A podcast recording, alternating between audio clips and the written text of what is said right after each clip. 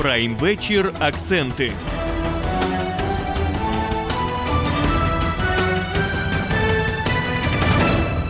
Ви слухаєте Українське радіо Чернігів. Хто володіє інформацією, той володіє світом. Ця фраза Уінстона Черчилля вже давно стала крилатою. Сьогодні, коли людство живе в еру інформаційного суспільства, ці слова надто актуальні, бо йдеться не тільки про використання тієї чи іншої інформації, а й про маніпулювання нею. В умовах, коли Росія розпочала і веде війну проти України, важливо відрізняти правдиву інформацію від фейкової. І, мабуть, більшість з нас уже переконалися, що крім відкритої військової агресії, росіяни ведуть ще й приховану, як ми кажемо, інформаційну війну, яка останнім часом активізувалася і набуває різноманітних форм. Про так звані інформаційні вкиди, фейкову пропаганду росіян, нашу медіаграмотність і наскільки вона важлива для майбутньої української перемоги, будемо говорити далі з гостею студії, завідувачкою кафедри філософії і суспільних наук Національного університету Чернігівська політехніка Наталією Шакун.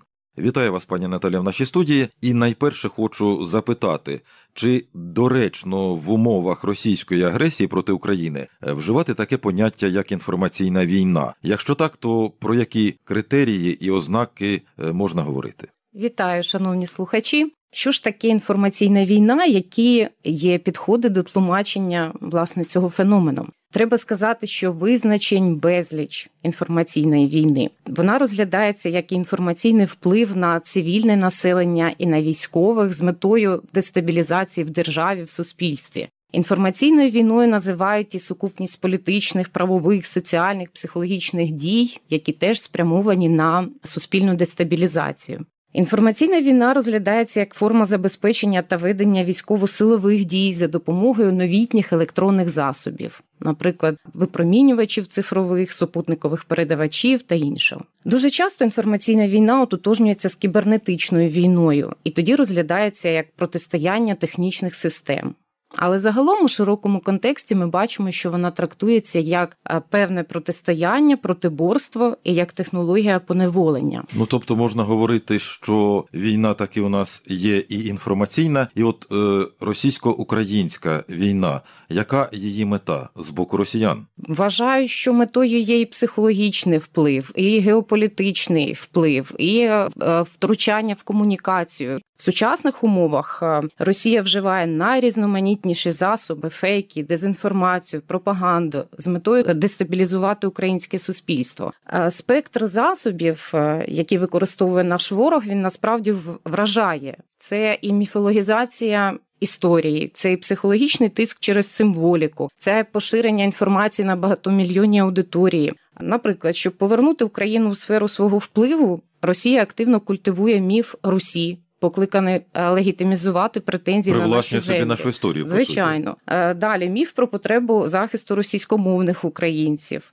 Ми бачимо, наприклад, і психологічний тиск через символіку, тому що, на прикладі Георгіївської стрічки, яка спочатку пройшла еволюцію таку від символу військової доблесті за часів Російської імперії до символу перемоги над нацизмом і за часів Другої світової війни, і сьогодні стала символом імперського реваншизму.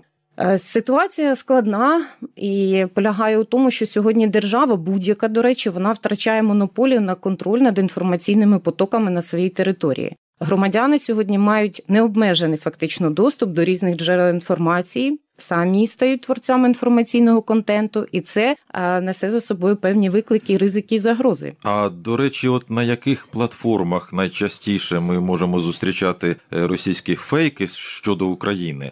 І я так розумію, що це в основному соціальні мережі? Так, звісно, йдеться про соціальні мережі, і насправді цей перелік доволі довгий. Але я хочу звернути увагу на один такий момент, на який звернула увагу Наталя Лигачова у своєму блозі на детекторі медіа. Вона, наприклад, розповідає про те, що з 2019 року влада робить російський телеграм основним майданчиком для власної комунікації з жителями України, користуючись при цьому дуже часто анонімними телеграм-каналами. І це доведений факт. Телеграм – це соціальна мережа, яка найбільше йди на жоден контакт із нашими державними регуляторними органами. Це підтверджують і члени Національної ради. Тому мова йде про те, що треба дуже уважно ставитися до селекції соціальних мереж, до відбору джерел, які подають правдиву інформацію. А ось є якісь ознаки, за якими можна розпізнати? От людина, пересічний громадянин, читає оці новини у стрічках соціальних.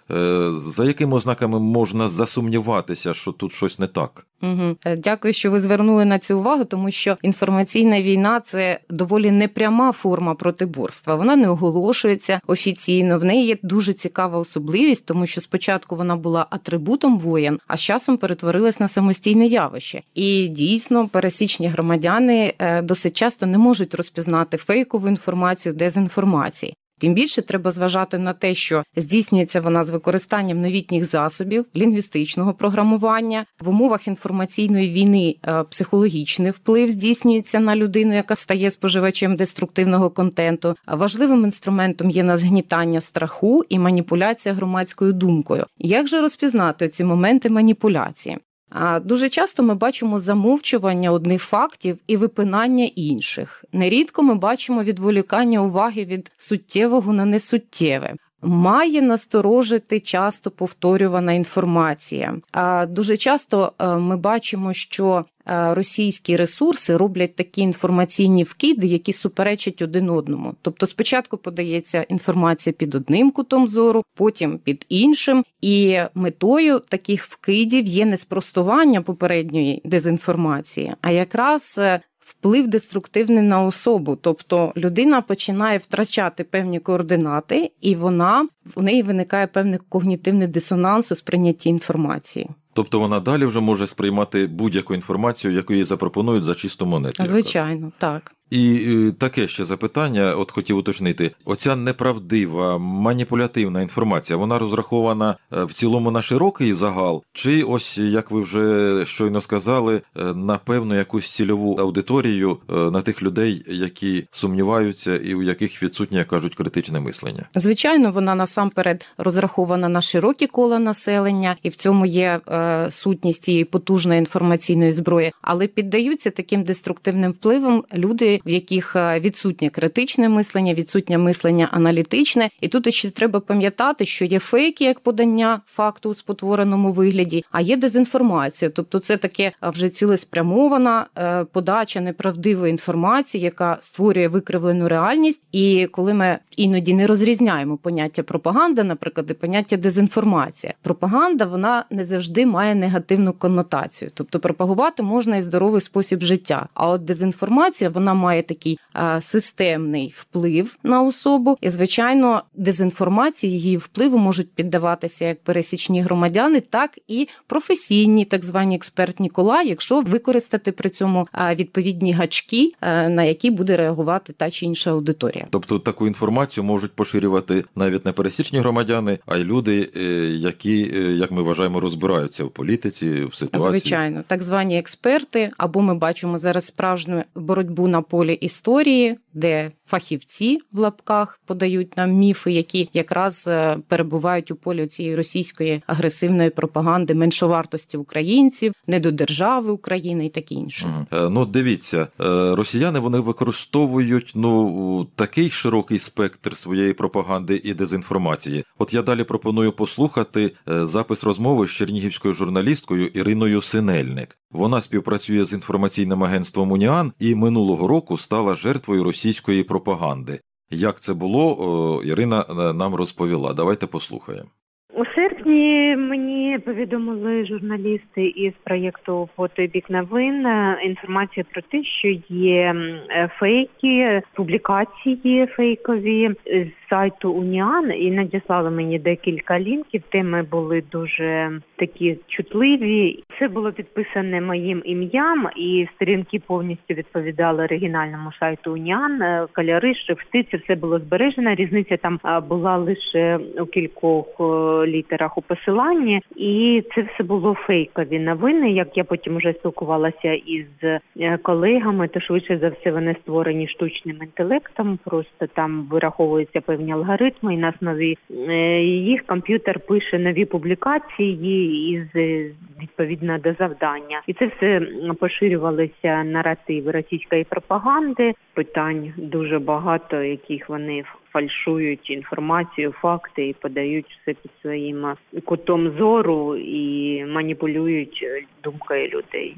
Це ж робиться для того, щоб посіяти паніку, щоб посіяти розчарування, щоб не було впевненості в тому, що Україна переможе. Це ж робиться для цього, і ті питання, які порушуються в цих публікаціях, вони стосуються або що треба домовлятися, що Україна не зможе перемогти, що європейські партнери там припинять постачати зброю, що нас Польща розділить Україну. Тобто різні такі питання, які є чутливими, які можуть зіграти на емоціях людини. Тому я завжди кажу, перш ніж щось поширювати чи лайкати, кожен з нас має подумати, хто стоїть за цією публікацією, тому що це дуже нейтральна фотографія, навіть така символічна, там військовий, текст написаний українською мовою без помилок. Теж нейтрально, що ми ж підтримуємо, ми ж боремося, ну це ж типу в лапках маємо розуміти. І потім стоїть посилання. І коли людина вже переходить за цим посиланням, там фейкова публікація. І ще найкращий спосіб перевірити, чи це дійсно оригінальна, треба просто зайти на оригінальний сайт, ввести назву публікації у пошукову систему. Якщо це фейк, її просто там не буде.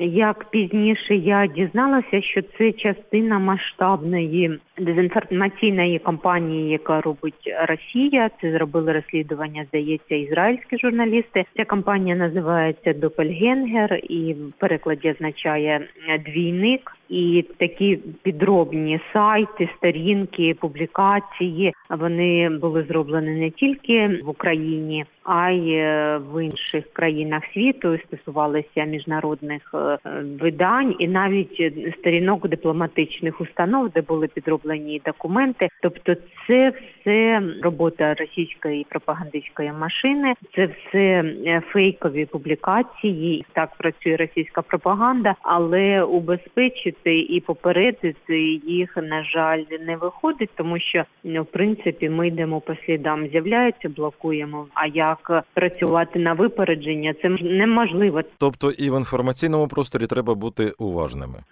Дуже потрібно бути уважними і, мабуть, і відповідальними в наш час, тому що війна триває, і інформаційна війна також продовжується. Тому медіаграмотність і критичне мислення – це наша суперсила в боротьбі з ворогом. От, пані Наталіє, як би ви прокоментували почуте? Навздогін розповіді пані Ірини хочу зазначити, що ще в 2017 році Facebook спільно з британською комерційною організацією Full Fact пропонує кодекс із 10 порад для уникнення фейкових новин і дезінформації. І основні такі – це скептично ставитися до заголовків, звертати увагу на адресу сайтів, про це, до речі, говорила і пані Ірина, перевіряти джерела, звертати увагу на правописи оформлення, оцінити фотоматеріали, вивчати дати поширення інформації, перевіряти свідчення, шукати інформацію в інших джерелах, зрештою задуматися над питанням, а чи це не жарт? І, звичайно, пам'ятати, що деякі повідомлення є цілеспрямованою брехнею. Тобто такі от 10 кроків, за якими можна все-таки визначити, фейкова ця інформація чи ні. Так, але імперативом сьогодення є розвиток критичного мислення, і тут я теж згодна з пані Іриною щодо того, що це є наша суперсила сьогодні. Цим питанням, до речі, українські науковці завжди приділяли дуже велику увагу. Починаючи ще з кінця 90-х років, ми бачимо у публікаціях Тягло, Воропай, Хоменко, Конверського велику увагу до критичного мислення. Звісно, можна брати на озброєння і ідеї Метью Ліпмана, це професор філософії Колумбійського університету, консультант ЮНЕСКО з освітніх питань, і він якраз і пропонує нам 6 таких ключових елементів критичного мислення. Тобто критичне мислення можна в собі виховати, я так розумію? Звичайно, його можна тренувати точно так само, як ми тренуємо свої м'язи. Зокрема, Ліпман каже про те, що треба оволодівати певними прийомами, виробити таку ефективну методологію обробки інформації і практичному в сенсі нею користуватися. Далі. Треба мати відповідальність, тобто людина має надавати докази, якщо поширює інформацію, і спиратися на переконливу аргументацію. Взагалі продуктом критичного мислення є самостійні судження, тому людина має прагнути вчитися формулювати самостійні судження. І коли в цьому процесі вона має пам'ятати про важливість, достовірність критеріїв, на які вона спирається. Ліпман такими критеріями називав, наприклад, стандарти, закони, правила, регламенти, керівництва. Далі, кожна людина має пам'ятати про самокорекцію, тобто вона, мисляча людина, постійно піддає власні мисленнєві процеси рефлексії. І пам'ятати про контекст. Тобто всі правила хороші, алгоритми дієві, але треба пам'ятати, що кожен конкретний випадок має свої особливості. А от з якого, скажімо так, віку потрібно виховувати в собі оце критичне мислення? З раннього, з дитячого віку. Починаючи від того, що дитині ми маємо надавати право вибору, формувати в неї вміння приймати самостійні рішення, навіть починаючи з того, що я хочу піти на прогулянку, добре, йди, але спочатку подивись, яка там погода, що ти маєш вдягти і так далі. І, до речі, критичне мислення, воно йде вкупі, наприклад, з мисленням аналітичним. Це також вміння розкладати проблеми на певні деталі, це вміння розставляти пріоритети, приймати рішення і на основі цього прогнозувати ситуацію. І, на мою думку, вихід в розвитку критичного мислення, але ще й в переорієнтації освіти. Тобто ця компонента має бути складовою всіх освітніх програм і курсів. Хочу сказати, що, наприклад, в Чернігівській політехніці вже другий рік діє набір на освітню програму «Аналітика суспільно-політичних процесів» за спеціальністю «Філософія». І якраз відкриваючи таку програму, ми мали наміри підготувати фахове експертне середовище, яке буде мати вміння і добре працювати з інформацією, і, відповідно, зможе використати свої аналітичні здібності для розвитку громади, країни і власного самостійного розвитку. Ну і будемо завершувати нашу розмову, і хотів би поцікавитися, інформаційна війна у нинішньому році, вона буде загострюватися? Як нам, українцям, виграти цю інформаційну війну? На мою думку, такі тенденції деструктивного впливу, вони будуть лише посилюватися. Ставки стають вищими, війна набуває все агресивніших форм, і інформаційна війна буде також посилюватись. Як українцям протистояти? Принаймні, використовувати певні психологічні прийоми, переключатися від занурення у цей постійний потік інформації, знову ж таки, критично ставитися і спробувати себе оточити людьми, які мислять критично, шукати експертні джерела, яким ви довіряєте, і, власне, і які вже багаторічно довели свою спроможність трактувати інформацію невикривлено, скажімо так. І, звичайно, бути стійкими до цих деструктивних впливів і розуміти, що війна, вона має сьогодні тотальний характер, в тому числі і інформаційний вплив. На завершення нашої розмови хочу навести слова американського письменника Роберта Шеклі. Йому належить такий вислів. Найприкріше, що в інформаційній війні завжди програє той, хто каже правду, бо він обмежений цією правдою, а брехун може нести все, що завгодно. Як би важко не було, навіть в умовах війни, ми, українці, маємо залишатися правдивими і вчитися критично мислити, щоб відрізняти ворожі фейки, щоб не дати ворогу навіть можливості перемагати на інформаційному фронті. Про це сьогодні ми говорили з гостею студії, завідувачкою кафедри філософії і суспільних наук Національного університету Чернігівська політехніка Наталією Шакун. Дякуємо вам за розповідь, а слухачам за увагу. Прайм-вечір «Акценти».